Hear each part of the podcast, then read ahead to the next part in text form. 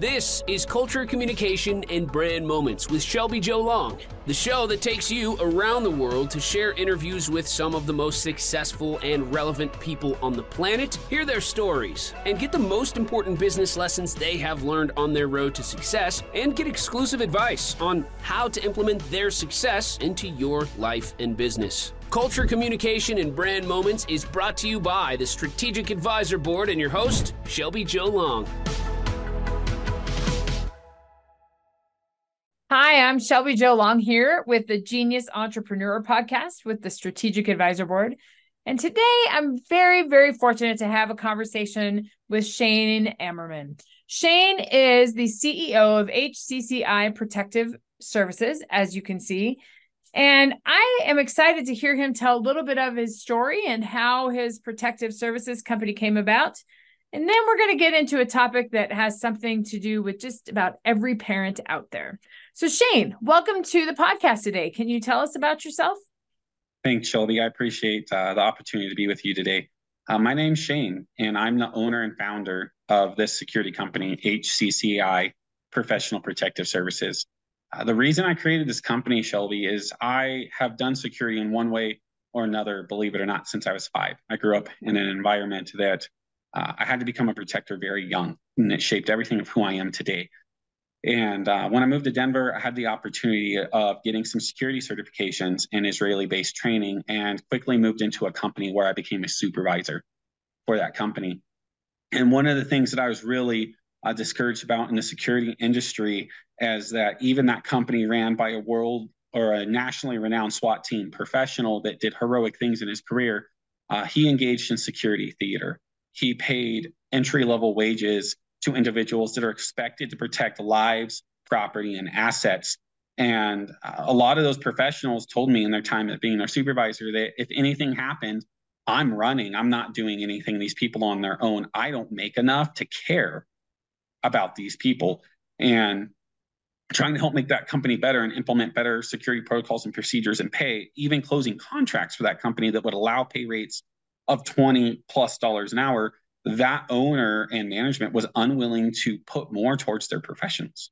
And I realized that most people are engaging in security theater, and security theater is the act of delivering security without the real capability of protecting uh, what we're hired to protect, whether that be lives, property, or assets.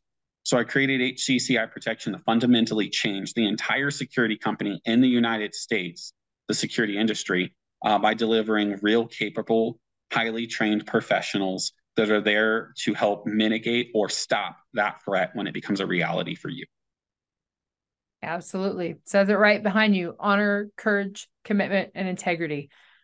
Yes. Yes. It's a, such an important piece to what you do.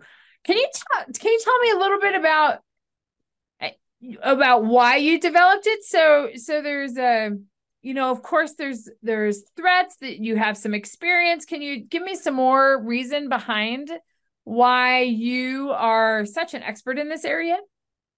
Yes. Um, the basis of it begins when I was really young. I grew up in a very uh, violent background and very violent family. And I had to step between real threats with a real trained father and real trained stepfather at a very, very young age. And that paved my way into wanting to become a United States Marine, which I did when I was 19 years old. I got hurt in the beginning of my enlistment and discharged. So I didn't get to fulfill my my want and my dedication to serve and protect. And I set in my heart at that point that someday I would create a security company to keep serving and protecting those that are in need. Um, we have very valiant officers out there, but the fact is, is understaffing the law enforcement community, current uh, agendas like defund the police that have left us even more short-staffed in our streets to protect those lives and those people. Uh, on top of uh, law enforcement is designed to be a responsive force. They have to first receive the call to respond to the emergency. Uh, security, uh, properly trained, adequately equipped, professional security uh, is on site to mitigate and prevent that threat or respond to that threat now if it becomes a reality. And I wanted to create a team of people that were there to protect those lives, to co- collaborate and work alongside our law enforcement professionals in order to help keep our public safer. just amazing such commitment to your country and commitment to service. And we just thank you for all of that and understand that that's a critical piece of what we the fabric of our community unfortunately now but the threats are much more pervasive. Now you and i and both have children that are the same age. They're in elementary school which seems which is such a which is such an incredible and fun and creative age to be at. And it's it so is. Great that they're able to go to school but the threat that they have threats that they have at school have become more pervasive over the past say two decades. Would you agree with that? Absolutely. And you see a sharp incline even in the last decade let alone the last five years. Sure. It, it's just getting worse and worse all across the board. It's it's it's frightening as parents. It's it is frightening that we that we have these threats. I mean, you're in Colorado. We've heard of things in Colorado. We've heard of things in Maine. You know, they're they're they're. I'm in Montana, so it's not like we're. It's not exclusive to any certain area. It seems like there's there are more and more threats. Can you can you talk to me about this about the commitment to bringing awareness to this and just some just can you talk more about that that your company is doing and you as a as an individual? Can. So there's a couple different aspects of this that we're trying to bring awareness to. One is what is real security? What should you expect from a security provider and how should security be ran? Unfortunately, the majority, 70 plus percent of security in the United States is what we call security theater. Those are unarmed professionals. Those are people that are put in a situation in a uniform with no tools to stop a threat or a bad guy. Uh, and they're expected to give the appearance that they can do something. Uh, but the fact is, Shelby, if you're at a mall and a threat happens, if somebody grabs your children and starts running, if somebody grabs your purse and takes off, if somebody is robbing one of those uh, stores at with a weapon, and you go to find a security professional, what do you think that security professional should be capable of doing? Hopefully, stopping them. Most of the time, they're being told to observe and report and do nothing else. I have started questioning security professionals at different institutions that are completely unarmed uh, and I ask him, what are you supposed to do here? Uh, Whole Foods recently, I questioned one. He goes, uh, you know, other than delivering great customer service and making them feel uncomfortable, uh, we're not allowed to do anything but call 911. Well, why are you here? Uh, Walmart recently, unarmed guy, uh, same thing. He goes, I'm not supposed to do anything. I'm supposed to call 911. I said, how much are you making? He goes, $17 an hour. I said, so for $17 an hour, you're supposed to look like you can help somebody. What do you do when somebody comes up to you and tells you somebody kidnapped their child? He goes, call 911. I'm like, so you're still having to wait minutes when seconds count. Like 911 will never respond quick enough. They can't because they have to first respond to the call. So that's one thing we're really trying to change the notion of. Uh, the second major thing, and I'll go into the third, which is really what we want to talk about. Uh, but the second major thing is we are Colorado's leading expert with the Jewish community. There's no company in the state of Colorado that knows more or teaches more about Jewish based security and provides the security to the Jewish community more than HCCI protection. Uh, we teach a perspective that's become lost in the security industry, and that is complete community and cultural integration. And what that means is that doesn't mean I'm becoming Jewish or Muslim or Christian or Catholic or a school kid, right? I'm not becoming a five year old school kid working in a school. But what it is, is integrating into how that culture works so you can build valuable relationships and build trust with the individuals on the inside of that organization so that they're willing to come to you in the event of a problem before it becomes a threat. I'll use two examples from a school and I'll use one from the Jewish community. Um, a couple years ago at a charter school, um, we built such valuable relationships with these students one of these kids was um, he had some unique characteristics about him that fall on a spectrum. Okay. And I don't have the proper terminology to to really label what that is. That's not my place. Um, but he was a bit of a handful, but a great student. Really loved working with this kid, and so did my team that worked there. And uh, one day he ran away from the school. There were problems, right? And we were the first people that he allowed to find it. Hmm. We sat on a curb and talked while the other school officials approached. He allowed the other school officials to approach without running away because we had built reputation and trust with this individual. We would do push ups with them, we would throw a football, we would put them in unique uh, arrest control positions just to foster relationship. You got to understand when you're a kid, and you look at an adult, oh, they know everything. I don't want to tell them anything. I don't want to talk to them. You have to understand that when you're in a, a protective role, you have to in, integrate and work with them in a professional manner. Okay. It has to stay professional, but it doesn't mean you can't let loose and have fun. And if you can't have fun with these kids, you will not build trust with them to where they'll come with you when there's a problem. And the second situation like that at school was a 16 year old girl coming to, at the time, my 63 year old retired law enforcement officer and she told him about a problem that was getting ready to get physical, that they had tried to get help at the school and it was going nowhere. And it had been physical and it was getting ready to get worse and they wanted help. And so we were able to come in and intercede, get the proper female at that school that we knew would be capable of helping these girls, these teenage girls. And we were able to get them help in a way that stopped the problem. We also taught them how to document this problem because unfortunately, let's be honest, schools have a very horrible history about getting bullying under control. And in fact, a lot of the times the bullied will get in more trouble than the bully. And so we taught them how to document this in case they had to protect themselves. So there's proof that they've tried to get help through the school and the school was failing. So those were two key aspects that we were able to help two different types of students uh, because of building, integrating into the culture and community we worked um, in the Jewish community, we understand the major different types of Judaism, how each different type of Judaism works, therefore, how that community works. And we are able to spot a risk at a Jewish community that, thank God, was nothing. Somebody came to, to shul, it's what the Jewish people will call synagogue, on a Friday night with something that a Orthodox Jewish person would never carry on a Friday night. And so this tipped my team off to one or two things. One, it was somebody becoming a less observant Jew into more observant Judaism, and they didn't know um, because it was a valid thing they were carrying, or it was a threat that didn't do their research properly and they were trying to blend into an environment. Your typical security guard, as I will call them, I will not call my team security guards, but your typical security guard would never have caught that. And if that had been a threat, they would have been on the inside of the building and nothing could have been done until it was response time, not proactive. So the proper security team is a proactive deterrent that prevents the threats from becoming real in the first place, right? Bad guys seek easy targets. And when you see the properly trained, adequately equipped, professionally dressed, labeled security professional, that is a hardened, that hardens your facility to attack and makes the bad guys want to seek an easier target. Over 90% of active shooter situations have happened in gun free and unprotected areas. Very seldomly do you see it happening in a protected zone with weapons and uniforms.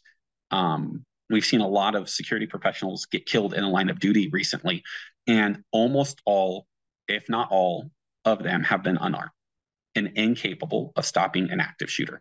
They haven't had on a ballistic vest and they haven't had a gun to stop a shooter. That's so frightening as a parent of small children. And I and I'm the, you know, I'm I'm not somebody that is trained with use of guns. I it frightens me to have one in my house, you know what I mean? And so it's, you know, having guns around might be might be intimidating, but it you know, in a school situation and I think about schools too, like schools they they may not be trained in the appropriate protocols to use just to protect themselves, you know, yeah. and just like I might not be trained to be able to protect my own home. And so, yes, coming to an expert to do that, but but we we just don't want to we don't want to have to need that you know what i mean and so in a school situation or what have you but that doesn't mean we don't need it so i think that's a that's something that I wrestle with too. And yeah. I wonder if a lot of parents wrestle with that.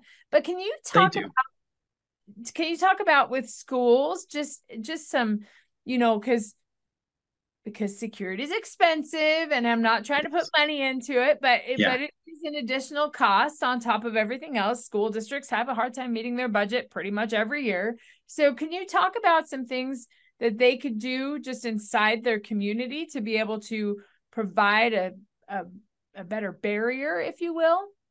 Yeah, if we remove the physical security aspect out of it all, there are a lot of things we can do in our schools to better protect them. And unfortunately, a lot of this comes down to theater as well. They're telling people one thing while doing another. I was just in a conversation with a teacher recently that told me they don't know what to do. They don't have mass bleed stuff in their school. Uh, uh, an employee was recently threatened in a way that caused a lockdown, but they didn't communicate to the teachers properly, so they didn't know where that was coming from. And it was an insider risk. It would have been somebody the school knew because they were related to an individual that was an employee of the school, but yet they didn't communicate to these people where this threat was coming from or what it was. And so they very easily could have been let directly into the school. Uh, and there's a lot of other things that fall into that category, right? In active shooter situations, most people are dying from preventable causes. They're dying from loss of blood. Okay. And in most of these situations, if the school officials, if the teachers, and I'm going to say even students, you know, we want, I want to develop a program for kids to learn mass bleeding control, right? And that means putting direct pressure. That means using a tourniquet, right? These are easy things to do, but let alone our school officials and our teachers don't know how to do that. And if if we get better emergency medical response training taught mass bleed control, stop the bleed is another proper term for this. Uh, um, tactical emergency casualty care, right? Uh, we can save more lives when that shooting happens, right? By stopping the bleeding. Uh, EMTs aren't allowed into an active shooter situation until it's declared clear. There is something called a SWAT medic, and there's a couple other terms for that, that can team with law enforcement or SWAT teams and go in and deliver emergency medical aid before it's secured. But that's a lot less likely to happen. So people are dying from loss of blood, and loss of blood can be done in 60 seconds. You have up to two minutes in a lot of cases, depending on what kind of bleeding is happening. But people need trained in chest seals, they need trained in uh, tourniquets, stop the bleeding control, so that we can increase the likelihood of these survivable things uh, happening, so we're not losing more people. Additionally, sorry, Shelby. no, that's okay. I just wanted to I, wanted to ask, you know, what can what can we as parents and we as school administrators do to make our schools safer to prevent to prevent the threat if you will? So there's a lot of things to that too. Again having a, pre- a presented professional show of force is the best deterrent you can do.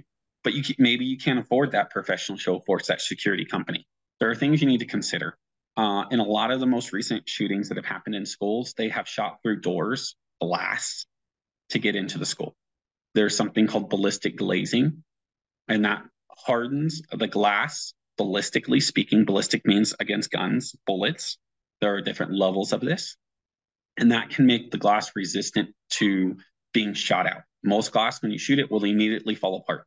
Ballistically glazed glass holds together still one shot and even prevent some calibers, depending on the rating of ballistic glazing you undergo, from penetrating initially.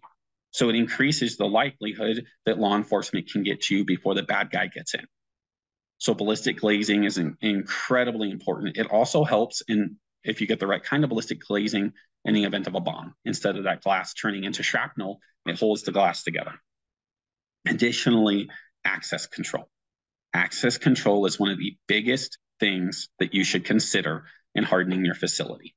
Uh, and a lot of people think they have it. I, I, had this happen at my kids' school recently, and I was really perturbed because they think they know what they're doing because they have these great people that had very notable past backgrounds.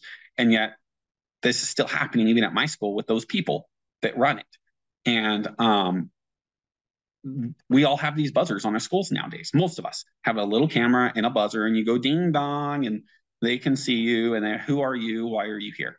Um, but what you see most often happening is come on in, and then the person is in, and then they figure out why they're there. And this happened at my kids school, and I had to have a conversation with them about not following proper protocol. They let in a delivery person. Our school doesn't allow deliveries during school hours, does not allow food deliveries to the students, and yet uh, one of the individuals, a person who should know better, uh, buzzed them in directly, didn't ask any questions. And that person gets in and they're looking at their phone, go, Oh, I have a delivery for so and so. And that person, and then that school person had to be like, We don't accept deliveries at our school. But the problem is, is you should have known that outside the locked door. You should have known that before they were granted access to a secure zone. What if that was a bomber? What if that was a shooter? You just allow them into the school. They shoot the front access. They shoot their way through the glass door. They unlock from the other end because they can reach through the glass, and they have free access to your school to start carnage. Even worse, you as a parent, Shelby, I'm going to pick on you because you're here and it's you and me. How many times have you held the locked door of your school open for Bob to enter? Because you know Bob and your kids have been to school for a couple years and Bob's our friend and we've gone out on occasions. And so you let Bob in innocently thinking you're being kind and respectful to Bob. And you didn't let Bob buzz in. But you don't know that there was a DV issue last night and Bob has a restraining order protecting the kids and his wife from him. And Bob actually showed up to school to essentially kidnap the kids because he's a flight risk and try to get them out of the state or the country. And you just let Bob into your school. You, through complacency, just allowed a threat into your school. We can't hold those locked doors open thinking we're being kind. We're actually being more kind by saying, hey, you need to hold on and go through proper security procedures and letting that door close behind us than we are to let somebody pass through that door. Absolutely. It's far safer to our children and to the families. Uh, every parent. So I just did a, a public speaking engagement on this a couple weeks ago, and there's been about 49 deaths since 2018 in the United States to school shootings and 80 plus injuries. And out of that, right, we're going to say over 100 people that have been impacted by that as far as direct injury or death, uh, let alone the mental uh, issues that are happening with those students that have had to experience an active shooter situation in their school every one of their parents thought one key thing it will never happen here. Yep. Or never happen to me. And yet 49 parents have now buried their child, children that had that thought. Over 80 parents have had to deal with permanent or temporary school uh, shooting related injuries, let alone mental related injuries uh, to their students because they thought it would never happen to them. Complacency in the Marine Corps, we say complacency kits. And we have to be a part of the solution, not a part of the problem. We can no longer think that it will never happen to me. We have to take the proactive measures in order to protect our schools, our facilities, and our children from these threats that are seeking to cause harm. Bad guys are seeking to cause harm to children because that really impacts us more than anything, watching children get injured. And over 49 children that have been killed in the last five years. How many teachers have to go home and remember that horrific scene in their head for the rest of their life? We have to do something. Shane, you always make me feel so vulnerable. But it is it is true. No, it's but what you do is your service or your company provides those protective services for those threats out there that we don't want to think about.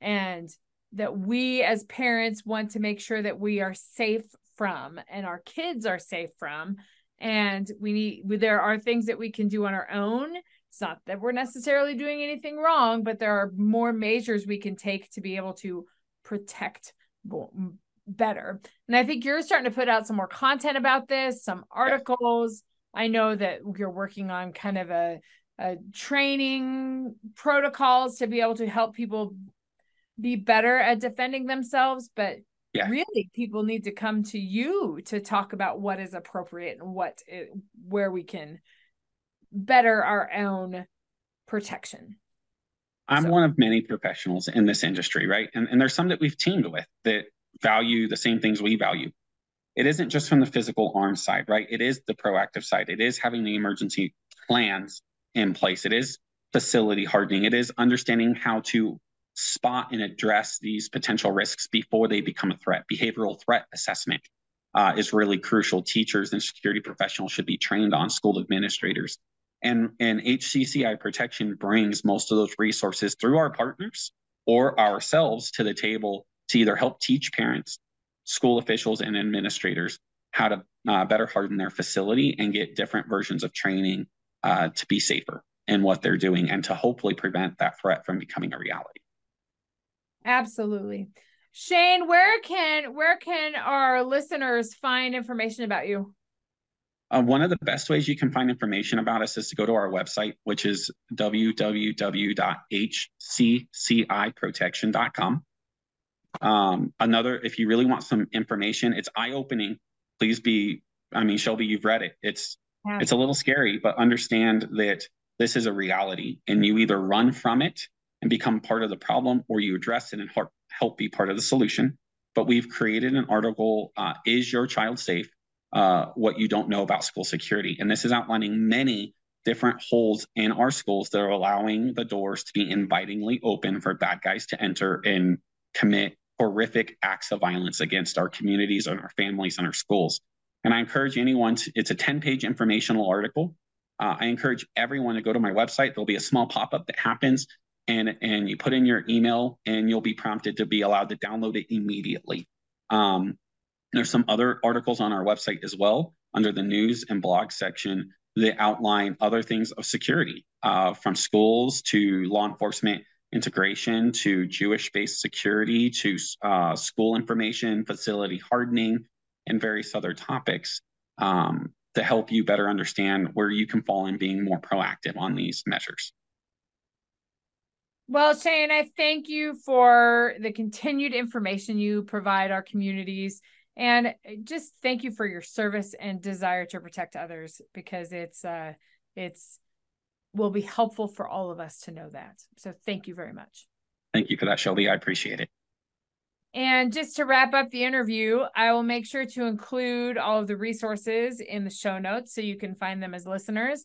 And if you ever have any security measures that need to be implemented, or you want to talk to Shane more about these about these issues within schools or what you can do or even self how we can be more protective of ourselves I encourage you to reach out to Shane. So, Shane, thank you for coming on the interview today. Thank you for having us, Shelby. We appreciate it. And to all you listeners out there, I'm always here to explore how our genius ideas can help make our community better and more safe. So, Shane, thank you again, and we'll see you next time. See you next time, Shelby.